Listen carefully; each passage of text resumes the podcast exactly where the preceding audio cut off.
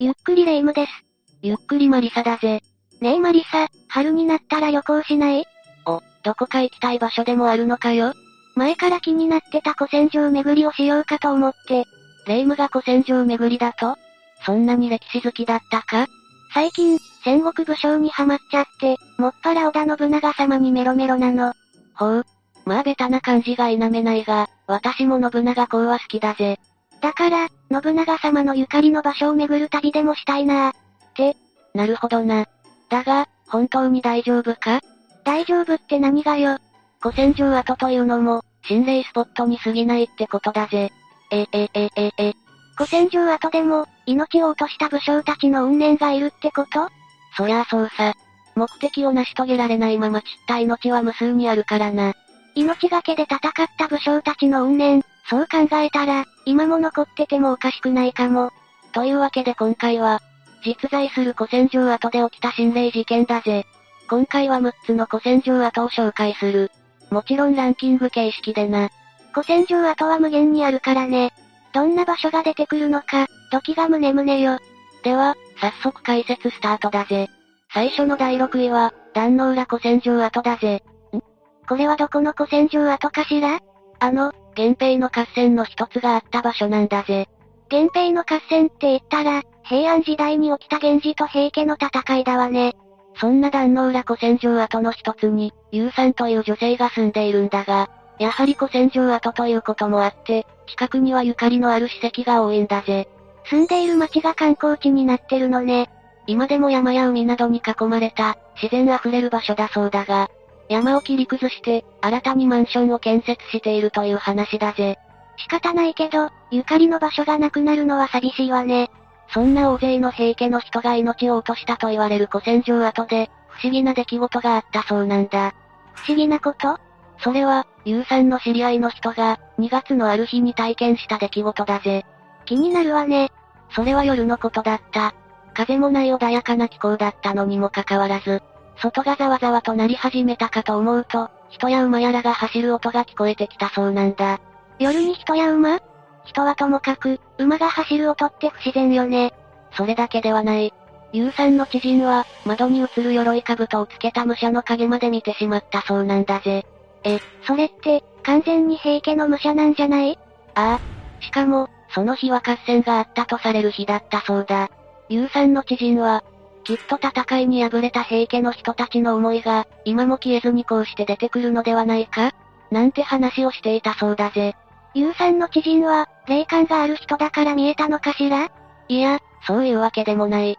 優さんは、知人だけではなく、こういった話を聞く機会があるんだそうだ。同じ武者たちの霊が出るってこと？合戦場近くに、山に囲まれた小学校があるそうなんだが、そこでもたまに鎧兜の武者が目撃されているんだぜ。小学校にそんなのが出たら、もう通えなくなりそう。その小学校は山を切り崩して作ったせいで、日が暮れるとあっという間に暗くなってしまうんだそうだ。放課後、子供たちが下校して、先生が遅くまで学校に残っていた時だった。なんと、鎧兜を身にまとった武者を見てしまったらしい。やだー、怖すぎる。この小学校では有名な話らしく、霊感を持つ人だと、いるだけで嫌な気分になることが多いそうだぜ。合戦からかなり年月が経過しているのに、そんなにも武者のお化けが出るなんて、相当強い念が根付いているのねー。続いて第5位は、戦場山古戦場跡だぜ。次は、山での合戦ね。戦場山があるのは、鳥取県東伯郡琴浦町だ。標高687メートルの戦場山は、大仙山系の一つでな。昔、修験者たちが登った山でもあるんだぜ。じゃあ神聖な山でもあるのね。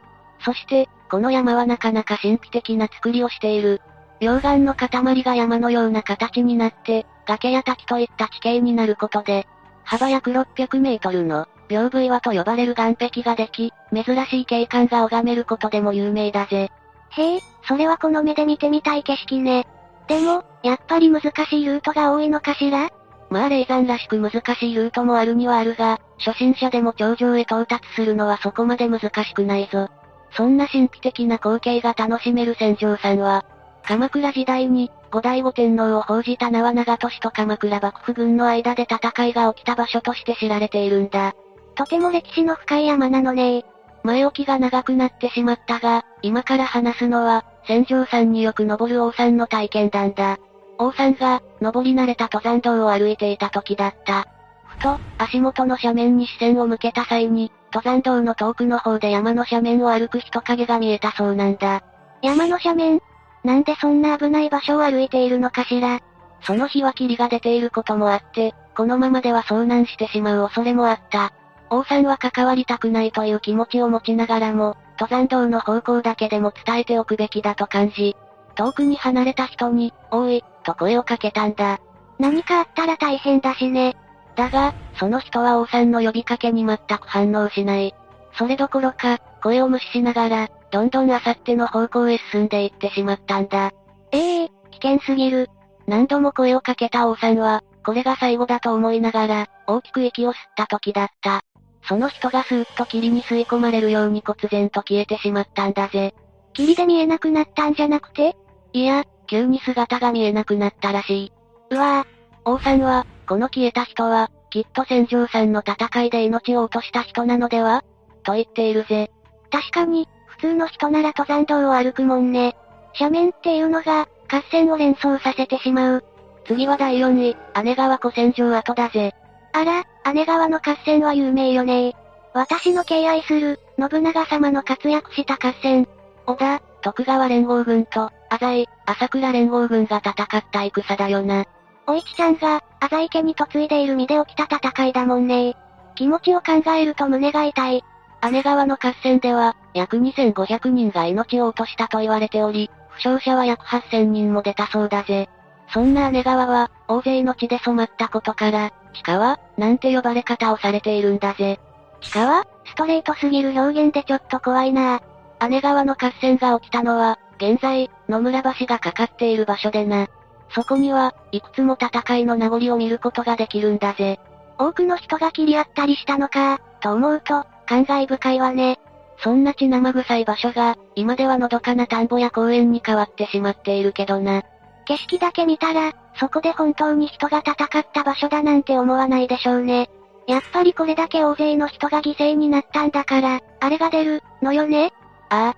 特に野村橋は、両軍が激しく戦った場所だからな。いわくつきだとして恐れられているんだ。その中でこんな体験をした人がいる。それは、Kさんという女性だ。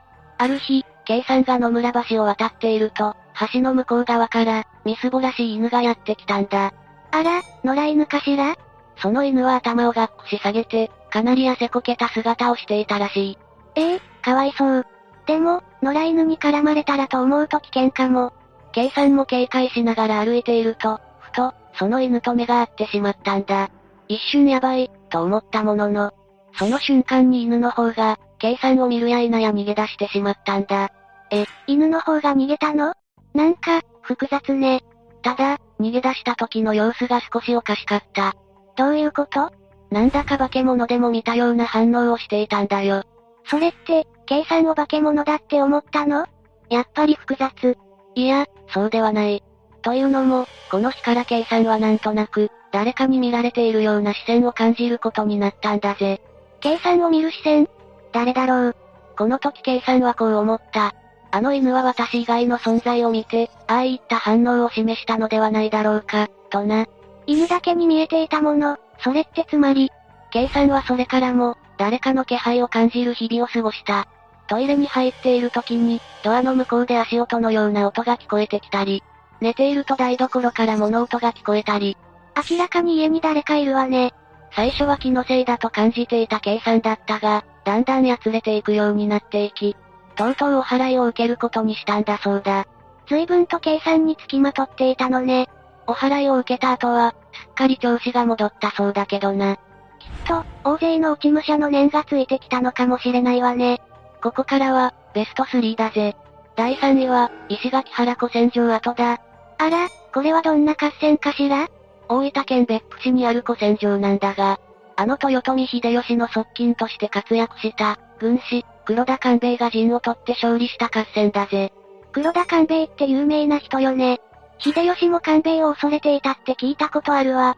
官兵衛も天下を取ろうと画策していたらしいが、先に関ヶ原の戦いで、家康が天下を取る形になってしまったそうだぜ。官兵衛のことだから、きっと先読みしすぎたのかもね。現在はルミエールの丘、という閑静な住宅街になっているが、どうも建設工事の際に、大量の人骨が出てきたなんて話があるんだ。え、人骨？じゃあ、そもそも心霊スポットで有名だったんじゃ。ああ、ここでは、落ち武者の幽霊の目撃が絶えないそうだぜ。甲冑の音が聞こえたり、車を走らせていると落ち武者が追いかけてきたりな。追いかけるのは反則よー。他にも家の中で勝手に電気がつく。誰もいないのに自動ドアが勝手に動く。なんて噂も出ているんだ。結構噂が広まっている感じね。ルミエールの丘は、販売開始からすでに30年以上が経過するが、当時から古戦場跡と知る人からは、良くない噂が流れていたらしい。確かに長く住む家が古戦場跡って知ったら、住みたくないかも。そのせいで土地が売れなくなったり、不動産業者もよく変わっていたりしたそうだぜ。でも噂だけで、本当に怪奇現象は起こるのかしら？実際に住んでいた子供がこんな体験をしている。夜寝ていると、ホラ貝を吹く音が聞こえたり、大勢の歓声が聞こえてきたりしたそうなんだ。しかも、家の中を落ち武者が通る姿を見た人までいるぞ。家の中にまで出てくるの？落ち着いて住めたもんじゃないわ。そのためか、ルミエールの丘では、空き家や空き地が多くなってしまい、価格も以前の半額以下にまで落ちてしまったという。それだけ落ち込むと、お化けに乗じた風評被害ってことも考えられるけど。そうだな。すべて落ち武者の幽霊のせいだけではないと思うぜ。続いて第2位は、関ヶ原古戦場跡だぜ。あら、さっき官兵衛さんの件でも出てきたわね。関ヶ原の戦いは有名な合戦だから、歴史に疎い私でも知ってるんだから。そうだな。秀吉の後に政権を狙う徳川家康と、それを阻んだ石田三成の対立によって引き起こされた合戦だぜ。東軍に寝返った武将も多かったそうね。ああ。それが原因で実質的に西軍の戦力が減ってしまい、家康率いる東軍に軍配が上がったんだ。関ヶ原の地でも未だにお化けが出るの？これを体験したのは、R さんという男性だ。R さんが仕事の都合で同僚と車に乗っていた時に、それは起きた。運転席側に海、助手席側に山がある場所を走っていたところ、R さんは急に、肩こりを感じてしまったんだ。ハンドルをずっと握って、肩に来ちゃったのかしら。あまりに急な肩こりの痛みに、R さんは同僚に、少し休みたいと告げ、サービスエリアを目指すことにしたんだ。すると同僚がこんなことをつぶやいた。そうだな、たくさんいるもんな。え？同僚さん、何言っているのかしら？たくさんいる？同僚には見えていたんだよ。R さんの肩に乗っている幽霊を。たくさんって、幽霊がいるってこと？そして同僚はまたしても、こんなことを言ってきた。少し肩を叩くから、ハンドルはしっかり握っていてくれ。すると、同僚は右手で R さんの肩を、ビンタするかのようにバチン、と叩いたんだ。全然少しじゃない。その瞬間、消えたぞ、と同僚が告げる。R さんもさっきまでの肩の痛みが嘘のようになくなり、軽くなったと安堵したそうだぜ。よかった。けど、どうして R さんの肩に？ R さんが言うには、それは一人の落ち武者の幽霊のせいだったらしい。なぜ R さんの肩についてしまったのかはわからないが、海の方から R さんたちの車を眺める、落ち武者がいたことに気づいていたらしいぜ。同僚さんは霊感がある人なのね。でも、たくさんって何？肩についていたのは一人だったんでしょ？たくさんいる、というのは、海からこちらを見てくる落ち武者のことだったそうだ。え、10人以上の落ち武者が、海から顔を覗かせてこちらを見ていたらしいぜ。ひえー。なんでも、その道では交通事故が頻発しているそうなんだ。うわ、まさかそれって、落ち武者の妨害で事故ったんじゃ。では最後の第1位は、青山古戦場跡だぜ。青山古戦場跡って言ったら、どんな戦かしら？これも、あの黒田官兵衛が関わった戦だぜ。え、官兵衛さんが？しかも偉人を飾った戦でもある。辰の城主である赤松正秀率いる約3000人の兵に、官兵衛軍は約300人の兵で迎え撃ったんだぜ。すご、さすが官兵衛さん。これも頭脳プレイなのかしら？ああ。先に夜襲を仕掛けた赤松軍に追い込まれた官兵衛軍だったが、見事に奇襲を図って小勢で撃ったんだ。それが兵庫県姫路市青山だぜ。胸熱すぎる。ただ、やはりそこは戦場だったこともあり、今でも山を掘り起こせば、矢尻などが見つかるような場所なんだ。そんな山を切り開いて、新たに道路を作ったんだぜ。なんだか罰当たりにならなきゃいいけど。これは、D さんという男性の話なんだが、D さんが子供の頃は道路が舗装されておらず、街灯もないから、夜道は真っ暗な状態だったそうだ。そして、その古戦場跡の道路には、いくつもの恐ろしい噂が立てられていた。どんな噂？まあ、ありがちな話で。首のない武者が、のそのそと追いかけてくるとかだぜ。のそのそって何よ、追いかけてるの？それ、首なし武者だけが追いかけてくるわけじゃない。へ？そして、のそのそという表現は、歩いて追いかけてくるっていう意味だぜ。それより、首なし武者だけじゃないってどういうこと？他にも誰か追いかけてくるの？それが、生首だぜ。首なし武者の生首も一緒に追いかけてくるんだ。何それ？首がついているんじゃなくて、分離した状態で追いかけるってこと？めちゃくちゃ怖いんですけど。ただ、追いかけてくる生首は、何も一つだけではない。無数の生首が首なし武者の後ろから飛び回るように、一緒に追いかけてくるんだそうだ。やめてー。しかも、その生首は落ち武者ではなく、今現在生きている知人の生首らしい。それって生き量ってこと？なんで生首なんかに。そして、全員笑い顔でこちらに迫ってくる。声を上げて笑う者や、ニヤつきながら笑う者。笑い方はそれぞれ違っていたという話だぜ。知人の生首ってことは、その人に何か不幸が起こる暗示だとか？いや、特にそういった話は聞かないそうだ。もしかしたら、この世に強い思い入れがあるから、一緒に出てきてしまったのかもな。落ち武者と一緒に知人の生首が生き量として出るとか、考えただけでゾッとするわ。ただ、現在は道路が舗装されたため、落ち武者や生首の例は出なくなったそうだ。よかった。しかし噂は恐ろしい。現在は、代わりに首なしライダーが出るそうだぜ。ひゃー。さて、解説はここまでだぜ。やっぱり落ち武者の幽霊は格が違うわね。さらしな六兵衛さんみたいなのを想像してたけど、全然そんなことなかったわ。実際、六兵衛さんを見ても腰抜かすと思うけどな。だが、古戦場跡巡りをするのはおすすめだぜ。